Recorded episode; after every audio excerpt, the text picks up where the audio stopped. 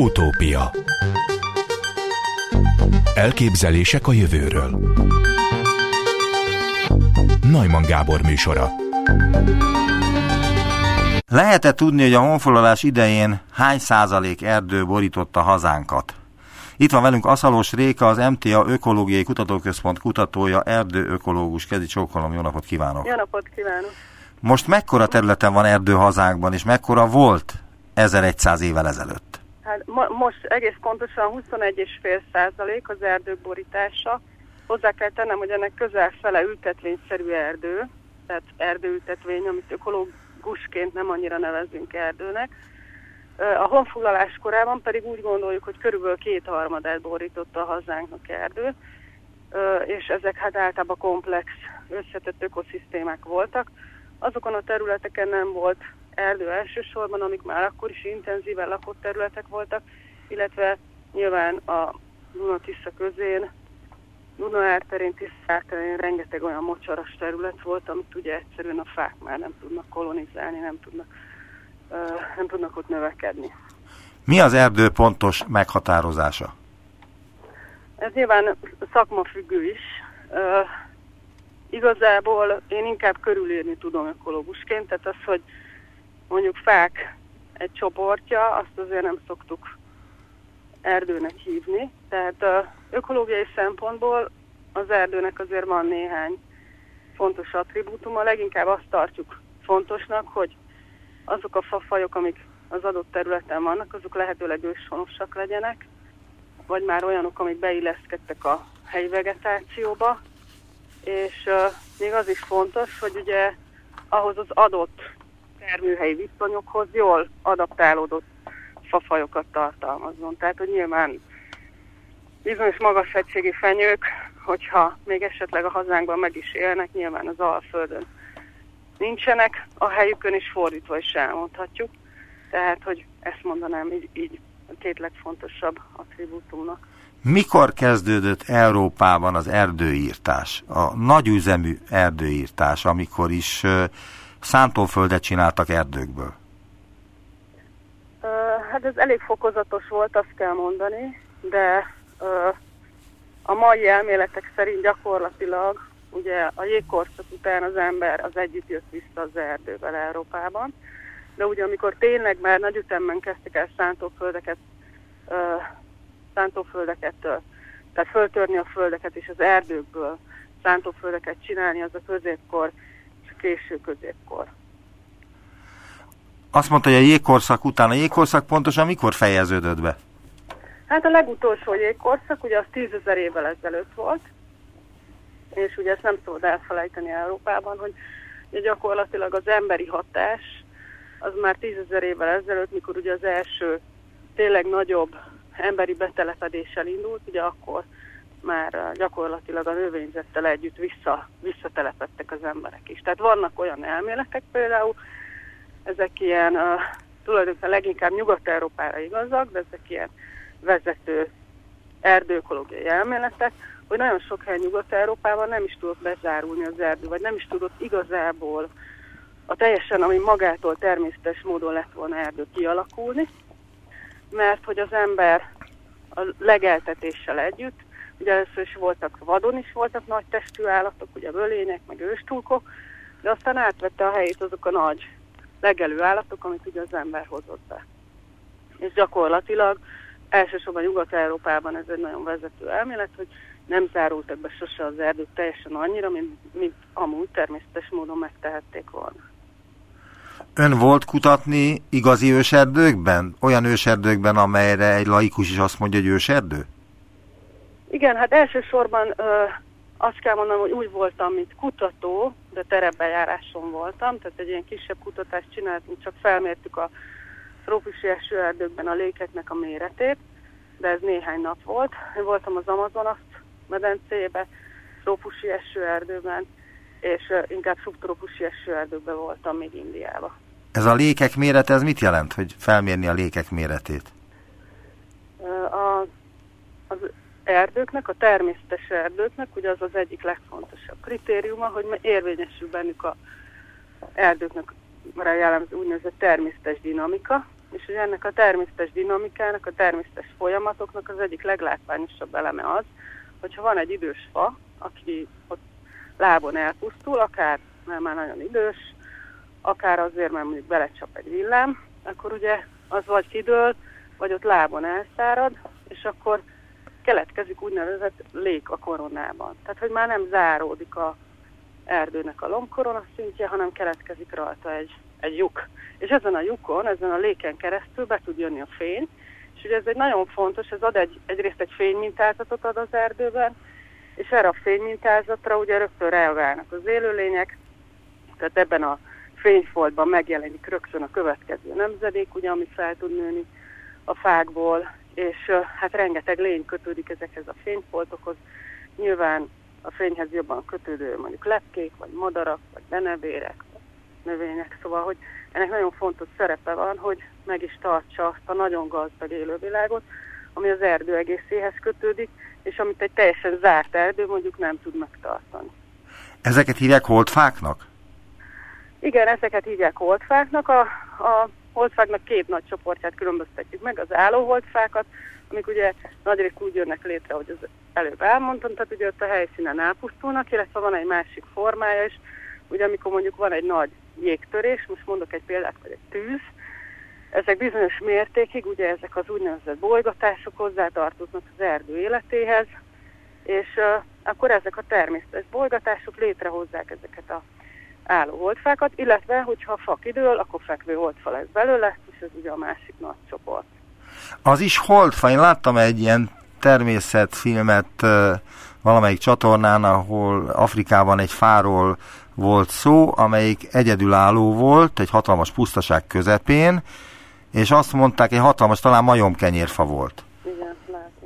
És hogy ez a legfontosabb élőhelyek egyike, mert hogy több ezer faj él ott ezen a fán, és hogy ezeket nem szabad bántani, de hát ez egyedülálló fa volt, de az őserdőkben is tulajdonképpen az ilyen holdfák a gyűjtőhelyei a legkülönbözőbb élőlényeknek?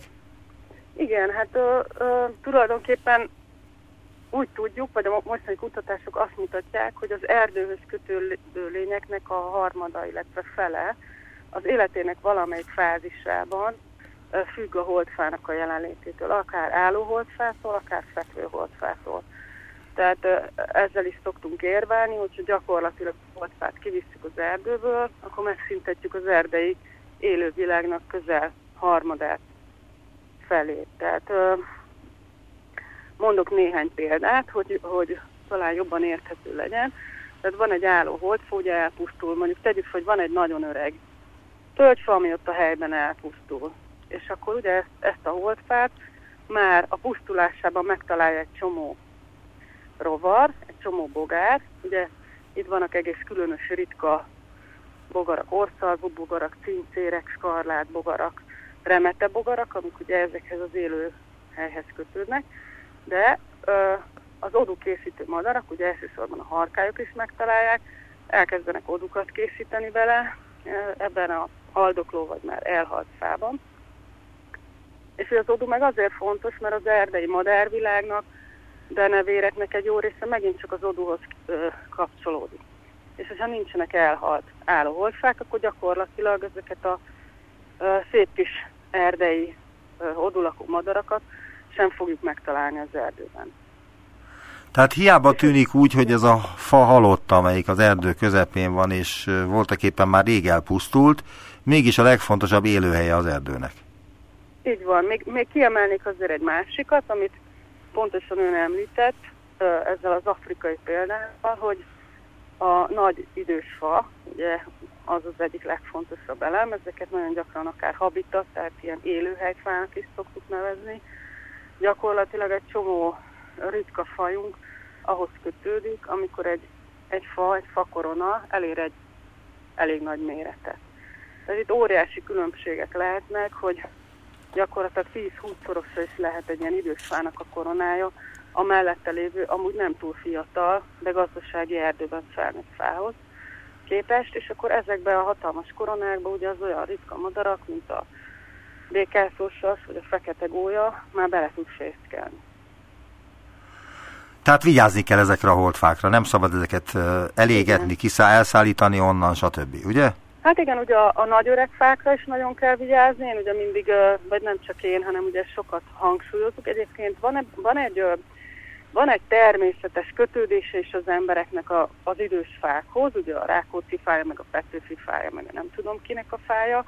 Tehát ugye ezek ilyen kicsit ilyen zarándokhelyek, ilyen megemlékező helyek, tehát nyilván van egy van ennek egy ilyen lelki része is, hogy kötődünk a nagy fákhoz, de ettől függetlenül azért az erdő területeken, amik intenzív gazdálkodás alatt vannak, nagy ütemben tűnnek el, vagy nagyon sok egyszerűen nincsenek is jelen ezek az elég nagy méretű fák, kivéve a tényleg védett területeken, vagy kivéve a őserdő jellegű, vagy erdőrezervátum területeken, egyszerűen nincsenek jelen ezek a, ezek a nagy idős fák. És ezekre tényleg kell vigyázni, és, és erre van is tendencia Magyarországon, hogy azért már nagyobb figyelem, nagyon, nagyobb figyelem fordul ezek felé az idős fák felé, és ugyanígy van egy lassú változás is, hogy a holdfáknak a jelenléte egyre több erdészet nyitott arra, hogy hagyja. Ugye a régi gazdálkodás az volt, hogy akkor van rend, hogyha nincs holdfa az erdőbe. Se álló, se fekvő ne legyen. Ugye ez nyilván egy ilyen régi hagyományhoz is kötődik, de most már van egy változás, és erdőkolósok mi mindig hangsúlyozunk, hogy nagyon-nagyon-nagyon fontos, hogyha ne akarjuk őrizni nem csak a erdei sokféleséget, hanem az erdő természetes úgynevezett immunrendszerét, ellenálló képességét, akkor mind az idős fákra, mind a holdfára nagyon nagy szükség van. Mondta, hogy volt az Amazonaszon is kutatni, ott mit kellett tenniük? Hol voltak egyáltalán? Mennyi ideig volt? Hát a, a, mi egy pici bioszféra rezervátumban voltunk.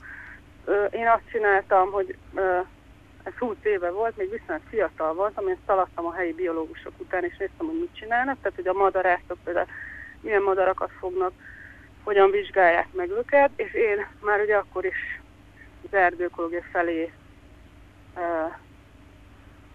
tehát az volt, az volt az érdeklődés annak a fókuszában, és akkor fölbéreltünk egy indián vezetőt, és bevitt minket az őszerdőnek egy tényleg elég érintetlen részére, és akkor, ahogy említettem, én ott gyakorlatilag lemértem ezeknek a lékeknek a méretét, és kíváncsi voltam rá, hogy mondjuk mennyire hasonlítanak ezek a légméretek a magyarországihoz, mert ugye ez a természetes dinamika, amit előbb említettem, hogy gyakorlatilag egy idősfa elpusztulásával kialakul a lombkoronában egy ilyen egy egy lég, az Magyarországon ugyanígy jellemző az idős erdőben, meg a természetes erdőben, és akkor ezt hasonlítottam össze, hogy van-e különbség ebben. És? Hát van. A trópusi esőerdőknek ugye az egyik nagyon jellemző állapota, ugye a viszonylag magas hőmérséklet és a 2000 mm feletti csapadék összegek miatt, hogy ezek a lékek nagyon gyorsan bezáródnak, tehát hogyha hiába ki is nyílnak, nagyon sokszor már nehéz is őket észrevenni, mert két év múlva már olyan hihetetlen sebességgel növi be az új növényzet, úgyhogy egyrészt nehéz volt őket megtalálni, másrészt meg ugye azt tapasztaltam, hogy ezeknek a lékeknek gyakorlatilag a regenerációja sokkal gyorsabb, mint itt nálunk a mérsékelt égően. Nem félt ott? Hát, fiatalon bátrak voltunk. nem féltünk semmit. De van mitől félni, hogyha mondjuk egy normális expedícióval megy az ember, akkor kell félni a, a ragadozó állatoktól, vagy a különböző rovaroktól? Volt, voltak kajmánok a vidéken, de mondták nekünk, hogy melyik vizekbe nem menjünk. De az az igazság, hogy trópusokon szerintem messze nem ezek a legveszélyesebb állatok. Persze van egy-kettő, ugye azt lehet tudni, hogy, hogy a vízilő az egyik legveszélyesebb állat.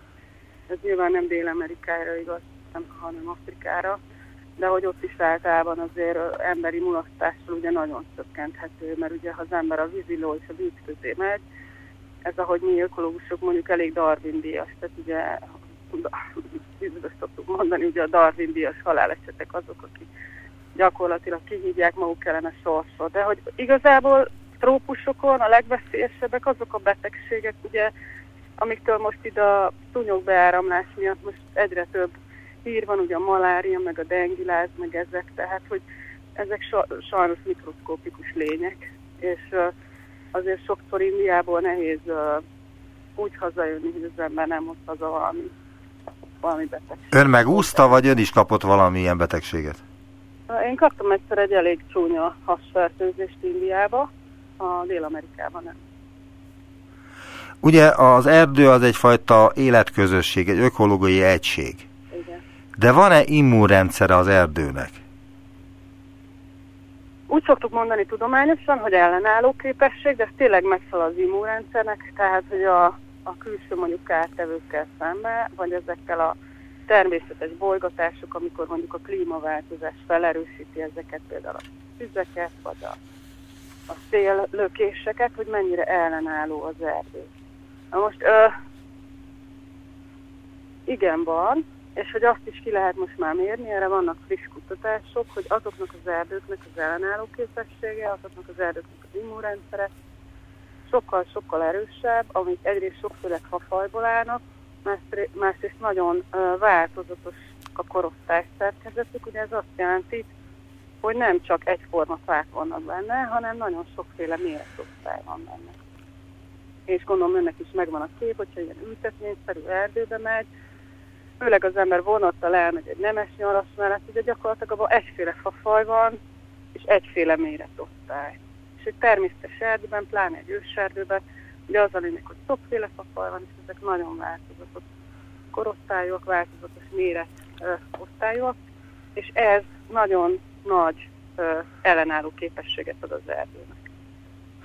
Tudja egy őserdő, hogyha az egyik oldalán történik vele valami, mondjuk egy erdő felgyullad egy része valami villámcsapás Igen. következtében, a másik vége, aki, amely akár 100-200 kilométerre is lehet, hogy ott történt valami, tehát hogy van-e valamilyen kapcsolat az erdőben a különböző események között? Igen, hát e- erre is vannak, ugye egyrészt vannak friss kutatások, de ö, nem minden bizonyítható még teljesen.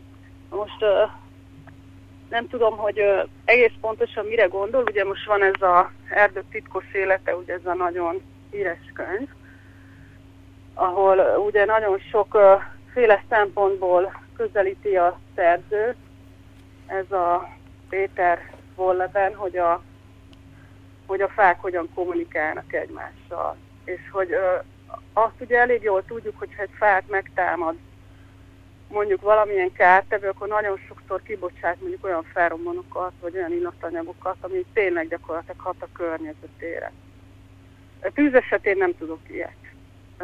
Kártevőknél tudok, illetve hát ugye az is, az is teljesen bizonyított most már, ami nagyon érdekes, és nagyon sok szempontból szemfelnyitó volt, hogy ugye gyakorlatilag a fák a gyökerükön keresztül mennyi minden tápanyagot, vizet adnak egymásnak. Ugye itt van egy nagyon erős ö, átadó ágens, hogy így mondjam, tehát a gombák, úgynevezett mikorhizák, ugye amik a fák gyökerein élnek, és gyakorlatilag rajtuk keresztül történik ez a tápanyag meg vízátadás. Ez egy nagyon érdekes, mert ugye gyakorlatilag ezáltal az erdő egy ilyen szuperorganizmussá válik, mert, mert gyakorlatilag segítik egymást a fák bizonyos esetekben, de erről tudományosan azért még, még nagyon gyerekcipőben vannak a legújabb eredmények, vagy a kutatások nagyon gyerekcipőben járnak.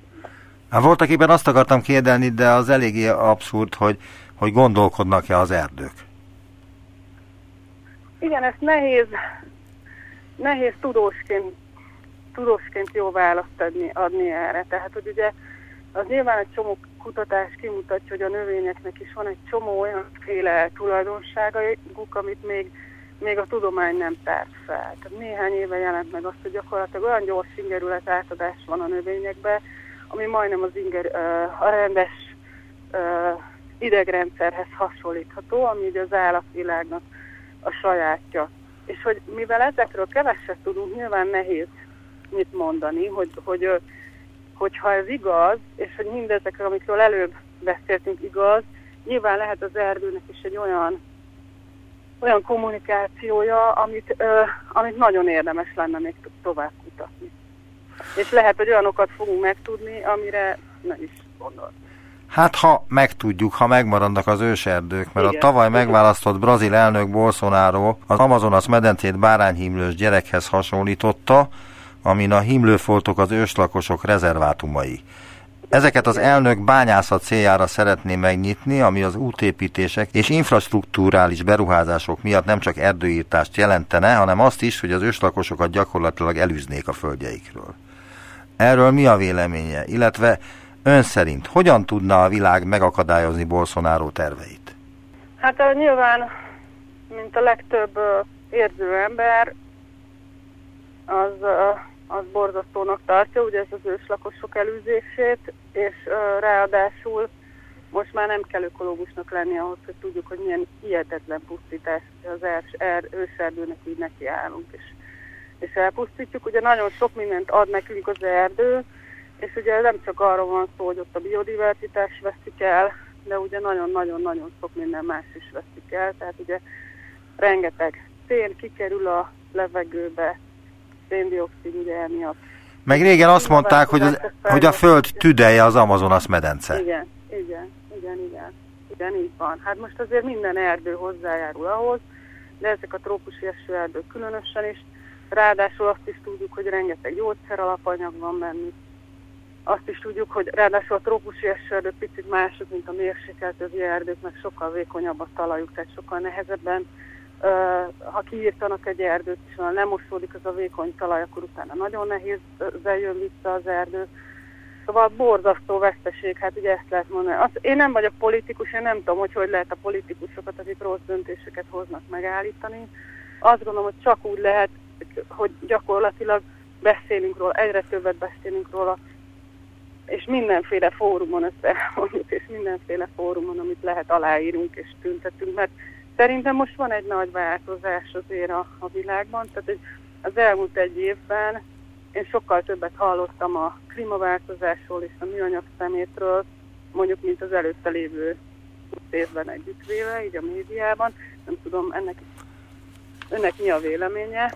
Uh, nyilván én nem vagyok annyira benne a médiában, hogy ezt pontosan lássam, de hogy itt kíváncsi lennék rá, de hogy mintha lenne egy ilyen fordulópont legalábbis a világ bizonyos részein, hogy nem lehet már, nem lehet már nem beszélni a klímaváltozásról, és hogyha már nem védjük meg az erdőket amiatt, mert szépek, mert jó bennük kirándulni, mert fát adnak, mert biodiverzitás uh, megtartói, tehát az erdei sokféleségnek a fenntartói, akkor, akkor legalább úgy, úgy legyünk hatással a döntéshozókra, hogy a klímaváltozás miatt ezek, ezek ugye elsődleges széndiokszid megkötők, ugye gyakorlatilag a klímaváltozás során, tehát az a sok uh, széndiokszid, amit eddig kipöföttünk, annak a felét megkötötték az erdők, meg a, meg a tenger. Tehát ezek nagyon-nagyon uh, lassítják ugye, a klímaváltozás hatását, ami így is elkeserítően gyors.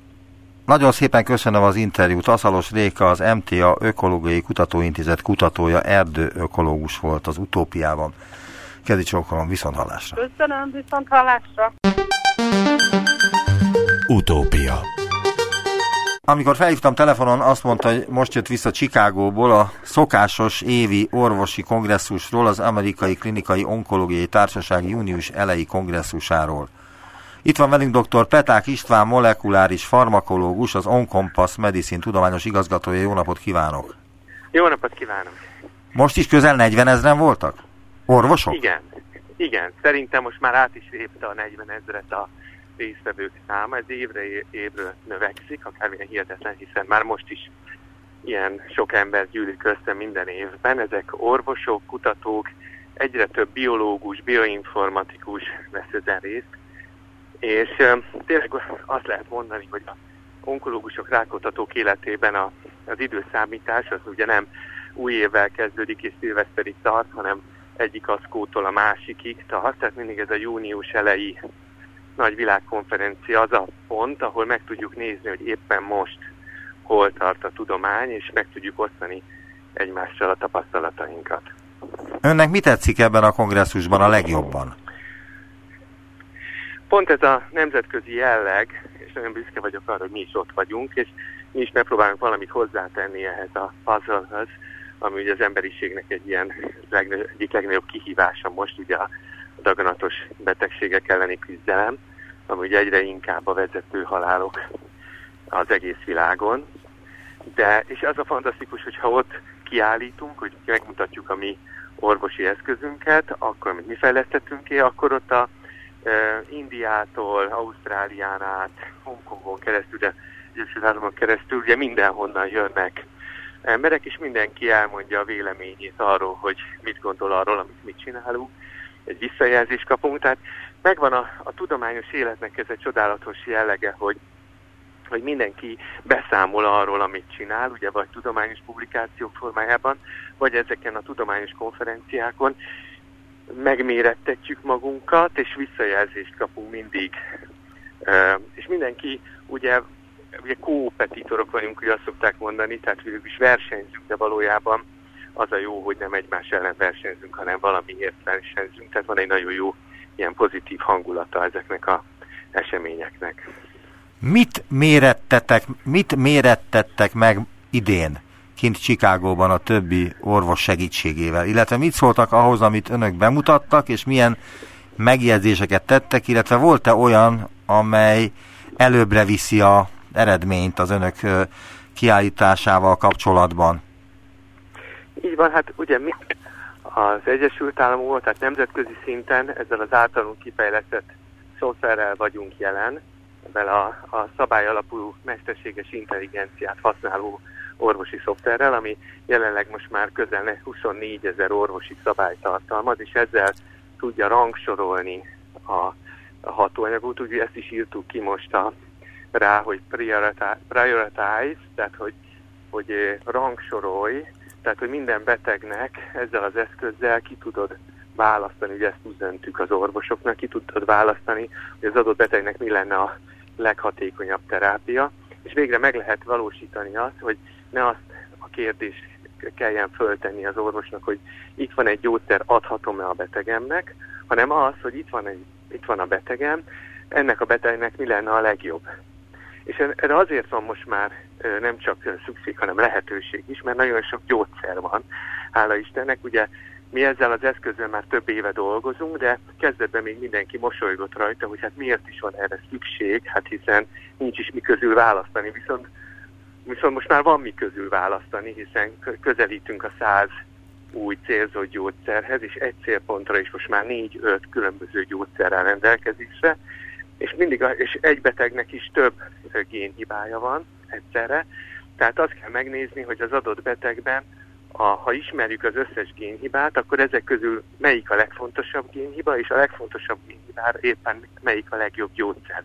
És ez egy olyan probléma, amit mi eléggé előre láttunk, évekkel előre, úgyhogy pont most, amikor már ez ténylegesen e, probléma az orvosoknak, pont most már el is készült erre ez az eszközünk, Úgyhogy ezért aztán nagyon jó érzés volt, hogy nem is kellett sehova menni, nem is kellett reklámozni magunkat, hanem folyamatosan jöttek hozzánk és kérdeztek az eszközről, úgyhogy egy, egy teljesen sikeres volt, és, és hát ami egyébként az ASZKO utáni esemény volt, az a Hágánban volt egy nagy innovációs konferencia, ahol a, a, az IBM-mel közösen mutattuk be a, a, a módszerünket. Ugye az IBM, kifej, az IBM Watson szuperkomputer projektnek az a lényege, hogy a, egy hatalmas szuperkomputer gyűjti az adatokat a, a világból, egy mesterséges intelligencia segítségével, viszont kiderült, hogy ezzel a hatalmas mennyiségű adattal, amit ő össz, nagyon ügyesen összegyűjt, még mindig nem tud kezdeni igazából praktikusan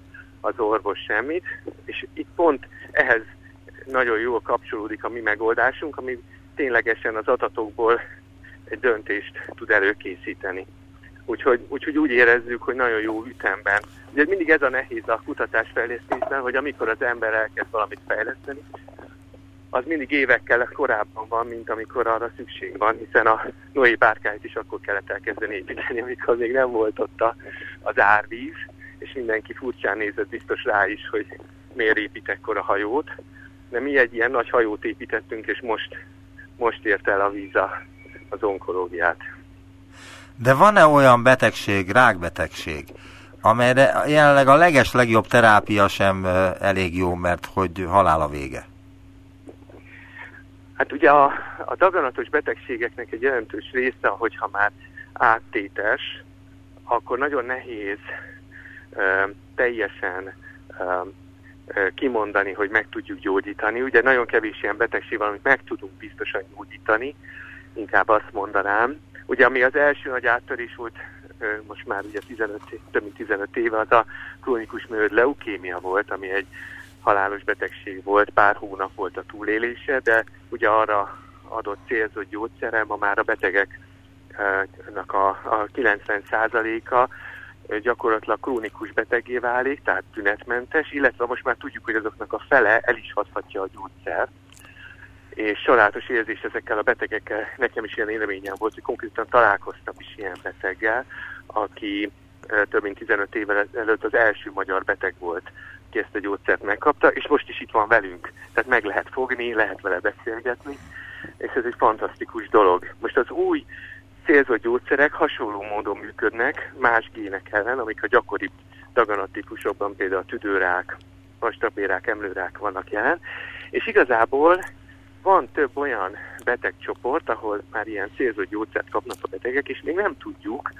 hogy, hogy meg fognak egy gyógyulni, mert még nem telt elég, elég idő. Tehát vannak olyan gyógyszerek, ahol még nem tudjuk, hogy a, nem tudtuk megállapítani ezt a bizonyos 50%-os túlélési időt, mert még, nem, még mindig a betegek több mint fele életben van, akik szedik a gyógyszert. Tehát igazából arra a kérdésre, hogy mi meg tudjuk-e gyógyítani ma már a raganatokat ezekkel a célzott gyógyszerekkel, még részben azért sincs válasz, mert még ahhoz sok évnek kell eltelni, hogy kiderüljön, hogy tényleg megvan-e. Azt látjuk, hogy egyre új, jobb, új generációs célzott gyógyszerekkel a korábban tapasztalt korai rezisztenciát is ki lehet iktatni, vagy ki lehet védeni, és egyre tovább maradnak daganatmentesek a betegek. Van valamilyen hír a 2018. januárjában publikált Stanfordi rákgyógyítással kapcsolatban, vagy az a terápia az ment a levesbe, nem vált be? Én nem találkoztam ezzel a konkrét kutatásnak az klinikai eredményével. Azt kell tudni, hogy ehhez hasonló kutatások viszont nagyon nagy számban vannak jelen. Gyakorlatilag a célzott gyógyszerek fele immun célpontú, tehát a, gyakorlatilag ugye az immunrendszer aktiválásán keresztül hat. Tehát ami a, az akkor megjelent cikkben volt ötlet, az egy ötlet volt a nagyon sok ötlet közül, hogy hogyan lehet a a daganatos betegeket úgy gyógyítani, hogy célzott gyógyszerekkel felébresztjük az immunrendszer aktivitását, és ezek nagyon hatékonyak, tehát a betegek 20-30%-ában tudjuk, hogy ezek az immunterápiák nagyon tartós, hosszú választ indukálnak. De a, Ugye, de a 70-80%-ában miért nem? Azért nem, mert ahhoz, hogy a ez a terápia működjön, föl kell, hogy ismerje az immunrendszer a daganatot, tehát kell, hogy legyen a daganatban olyan hibás gén, ami által termelt hibás fehérje úgynevezett antigénként szolgálhat az, anti, az immunrendszernek, tehát idegenként hibásnak kell, hogy fölismerje, és ez az is kell, hogy a, a beteg vele született immunrendszere, illetve azon belül azok a gének, amik a úgynevezett T-sejt receptorokat kódolják, olyanok legyenek, hogy pont az a beteg, ennek az a T-sejt receptora föl tudja ismerni azt az antigént, azt a hibás gént, ami pont az ő daganatában van. Most erre minél nagyobb az esély akkor, hogyha sok ilyen mutáció van, tehát hogyha azt látjuk, és erre most már vannak molekuláris diagnosztikai módszereink, amit mi is tudunk a betegeknél ma Magyarországon alkalmazni, hogy megnézzük, hogy milyen gyakoriak a mutációk százezer bázis páronként, mert ha ez egy bizonyos számon fölött van, tehát hogyha gyakoriak a mutációk, akkor nagy esélye van annak, hogy lesz olyan antigén, amit föl fog tudni ismerni az immunrendszer, és ezeknél a betegeknél az a gyógyszer, ami felébreszti az immunrendszert, az hatékony is lesz, mert a felébresztett immunrendszer meg is fogja találni a daganatot, és, és jó eséllyel is fogja pusztítani. Úgyhogy az üzenet az az, hogy ezeket az immunterápiákat is személyre szabottan kell alkalmazni, és a, a szerencse az az, hogy pont azoknál a daganatoknál, ahol kevés ilyen antigén van, ott általában a célzott gyógyszerek nagyon hatékonyak, hiszen akkor csak egy-két gént kell gátolnunk célzottan. Ott, ott pedig, ahol sok ilyen van, ott ugye sokkal nehezebb lenne célzott gyógyszert alkalmazni, vagy nagyon sokat kéne kombinálni, ott pedig pont az immunterápiák az inkább hatásosak. Tehát a szerencse az, hogy, hogy a betegeknek így viszont egyre nagyobb százalékának vagy célzott, vagy immunterápiát tudunk javasolni. Tehát azt mondja ezzel, hogy általában a rákok jelentős részével lehet valamit kezdeni. A tüdőrákkal is?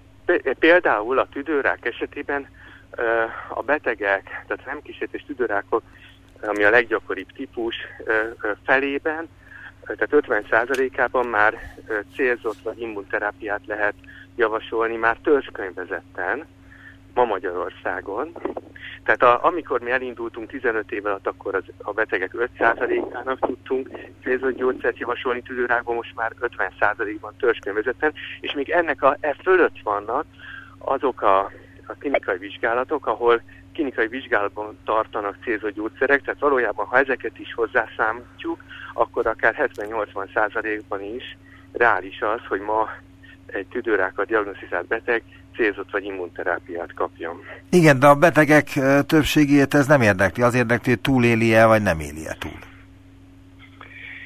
Igen, most ugye azt látjuk, hogy ha, ha megfelelően van kiválasztva egy ilyen célzott terápia, az, azért az nagyon sokáig jó életminőségben uh, tudja gátolni a daganat növekedését, és hogyha... Ez a sokáig mit jelent? Tehát azért úgy azért a realitás az, hogy a legtöbb célzott vagy immunterápia az körülbelül egy fél év, egy év, inkább most már közeledünk az egy év, másfél év ö, hosszan ö, tartja átlagosan ö, vissza a daganatot. És akkor persze ez egy ilyen Gauss görbe eloszlás, tehát most az átlagot mondom, a körülbelüli átlagot. Ez az, ami egyre csúszik kifelé, ezekkel az új, ahogy említettem a korábban, a legújabb generációs gyógyszerek még nem is tudom megmondani, hogy ez mennyi, mert valószínű az, az már több év, tehát két, három, négy év is lehet átlagosan. Ugye nagyon nehéz ilyenkor ilyen nagyon általánosságokban beszélni, hiszen ezek a számok nagyon változnak daganat típusonként és konkrét célzott gyógyszerenként. Várjunk csak, vegyük akkor a legsúlyosabb daganatot, amit uh, nem nagyon lehet gyógyítani, ugye ez a hasnyálmirigyrák. A hasnyálmirigyráknál is lehet ilyen másfél-két-három évnyi e, életet nyerni a célzott gyógyszerek segítségével? Van olyan e, e, helyzet, tehát van olyan génhiba, ami esetén igen, tehát az a csodálatos hírem van igen, sajnos ez a betegeknek egy kis százalékát jelenti hasnyálmirigyrákban, egy, egyrészt a betegeknek egy 2-3 százalékában kimutatható az, hogy nagyon-nagyon sok a génhiba. Ez egy speciális állapot miatt van, ez úgynevezett mikrosatellita instabilitás, vagy MSI. Ezt, ezt, ha ezt a vizsgálatot elvégezzük, és kiderül, hogy erre pozitív a beteg, akkor fölmerül annak a lehetősége, hogy olyan terápiát kapjon, amit úgy törzskönyveztek, hogy bármilyen betegségben adható, amennyiben e, ez az MS, MSI nevű teszt pozitív. És ez például, ez a gyógyszer a, a hasmálmély daganatok esetében is rendkívül hatásos, tehát e, ilyen áttörő eredményt tud el, el, e, előidézni, tehát ez az egyik. De van egy másik, a, például a BRCA vagy BRCA nevű gén, amit korábban a, csak a, mindig az emlődaganatok kapcsán emlegettünk, mint öröklődő génhiba, az is, annak a hibája is előfordul hasonló daganatokban pár százalékban, és arra is van már olyan gyógyszer, ami e, ilyen mutáció jelenlétében akár hasonló daganatokban is hatásos lehet. Tehát, e, tehát van ott is áttörés. A hasonló daganatokkal úgy általában az a probléma, hogy a a betegek nagy százalékában a káros nevű onkogén mutációja van jelen, és pont erre a génre még nincs olyan gyógyszerünk, ami közvetlenül ezt gátolná, de itt is azért van remény, mert vannak olyan gyógyszerek, amik a káros daganatgén vagy onkogén által aktivált jelátviteli útvonalakat viszont már tudjuk átolni, és úgy néz ki, hogy ha le tudjuk átolni a géntnek a jelátviteli útvonalát, akkor azzal ugyanúgy sikerül majd ezeket a káros gén által okozott daganatokat is sikeresen kezelni. Mi volt a legfurcsább terápia bemutatása a Csikágóban, ami még ön is meglepődött, és végül is helye volt ott? A, ami nekem nagyon izgalmas volt, hogy részt vettem a gyermekonkológusoknak a úgynevezett molekuláris tumorbord ülésén, ahol azt mutatták be, hogy, hogy, hogy a gyermekkori daganatok szekvenálása, tehát molekuláris vizsgálata alapján hogyan tudták sikeresen kezelni a gyerekeket, és ott ugye a gyerekkori daganatok olyan ritkák, hogy nagyon kevés a klinikai vizsgálati tapasztalat, tehát hogy sokkal hamarabb kell olyan ö, információkhoz nyúlni, amik nem nagy klinikai vizsgálatokon alapulnak, sőt, amit ott egy előadó bemutatott, egyre inkább fölmerül, hogy in vitro preklinikai ö, tudományos adatok alapján döntenek kezelésekről, és ez volt egy nagyon izgalmas kérdés, hogy, hogy vajon ezeket tényleg lehet a klinikumban használni, és erre volt nagy vita, és ott bemutattak egy olyan sikeres daganatellenes kezelést egy gyermekben, ahol gyakorlatilag egy olyan gyógyszert próbáltak ki, aminek a hatásosságáról csak preklinikai ismeretek hát a rendelkezésre. Tehát azt tudtuk, hogy a, azt a gént, ami a gyermekben daganatában volt, azt a gént, ez gyógyszer nagyon-nagyon hatékonyan gátolja, akár sejtvonalakban, akár egérkísérletekben, és gyakorlatilag ennek az információnak az alapján nyilván azért ezt is egy fázis, egy klinikai vizsgálat keretében, tehát biztonságos körülmények között, de végül is ennek az információnak alapján kezelték a beteget, és nem azokkal a gyógyszerekkel, amik már esetleg, amik esetleg több tapasztalat volt, klinikai tapasztalat, viszont tudtuk róluk, hogy nem annyira hatékonyak. Tehát ez egy nagy dilemma, hogy a, a, a sok ö, evidenciával alátámasztott, de a kevésbé hatásos gyógyszert válasszuk, vagy a,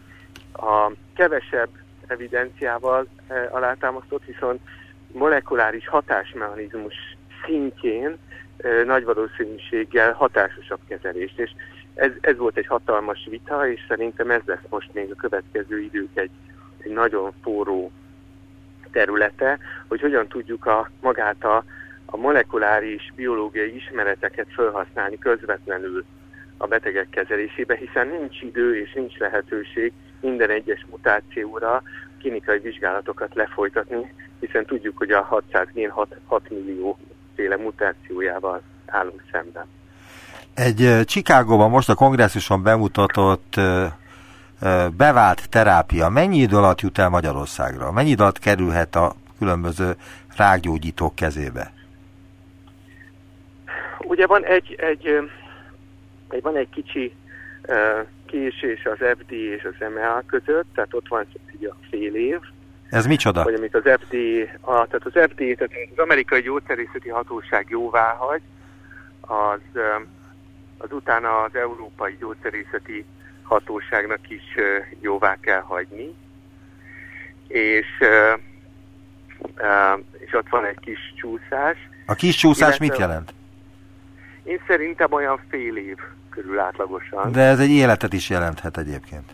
Igen, hát a, addig, hogyha valaki pont olyan helyzetben van, hogy, hogy Amerikában már van rá gyógyszer, Európában nincs, akkor van arra mód, és ebben mi is tudunk segíteni, hogy egyedi először is ugye az ogyéitől kell engedélyt kérni a gyógyszer használatára, illetve import engedélyt kell kérni a Magyar Gyógyszerészeti Hatóságtól, és akkor egyedileg az adott beteg számára végül is van arra mód, hogyha ez szakmailag indokolt, hogy már egy ilyen helyzetben is beszerezzünk egy Amerikában már forgalomban lévő gyógyszert, de nyilván ez nem, még nem rendszer szintű megoldása az összes beteg számára.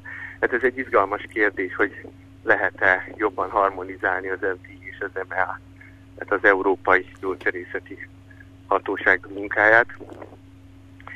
Ezt én sem tudom teljesen pontosan, hogy ez a, hogy ebben mennyire, mennyi a, az adminisztratív és mennyi a szakmai különbség, tehát van szakmai vita is a két Világos. szakértő, ugye mindenhol szakértők vannak, és másképp ítélik meg a, a tudományos bizonyítékok erejét. Igaz-e az, hogy Magyarországon minden rákbeteg hivatalból megkaphatja a legújabb rákkezelést, ami Magyarországon engedélyezett?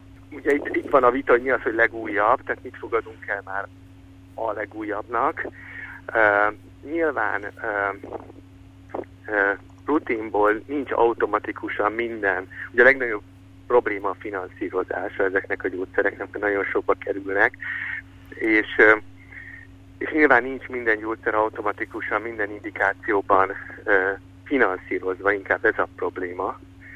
És ezért nagyon fontos, hogy teljes tájékoztatást kapjanak a betegek arról is, ami finanszírozva van, és arról is, ami nincs finanszírozva, hiszen joguk van tudni, hogy éppen ez hogy áll. Egyébként Magyarország ebben a helyzetben nincs rossz helyzetben a környező országokhoz képest, de nyilván azért uh, Hollandiához, vagy Svájchoz, vagy az Egyesült Államokhoz képest kevesebb gyógyszer van finanszírozva, de ezen is próbálunk segíteni, úgy, hogy pont azzal, hogyha a beteg molekuláris profilja alapján személyre szabottan tudjuk uh, előreérezni, hogy pont ennek a betegnek személyre szabottan az adott nagyon drága gyógyszer uh, indokolt lenne, akkor nagyobb eséllyel tud a ne aki is ugyan most a mostani nevén, az OEP mostani nevén, úgy dönteni, hogy az adott betegnek mégis engedélyezi a gyógyszer finanszírozását. Nagyon szépen köszönöm az interjú dr. Peták István, az Onkopass Medicine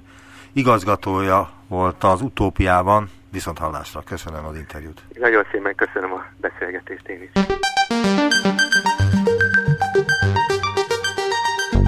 Visszaértünk a jelenbe. Neumann Gábor utópia című műsorát hallották.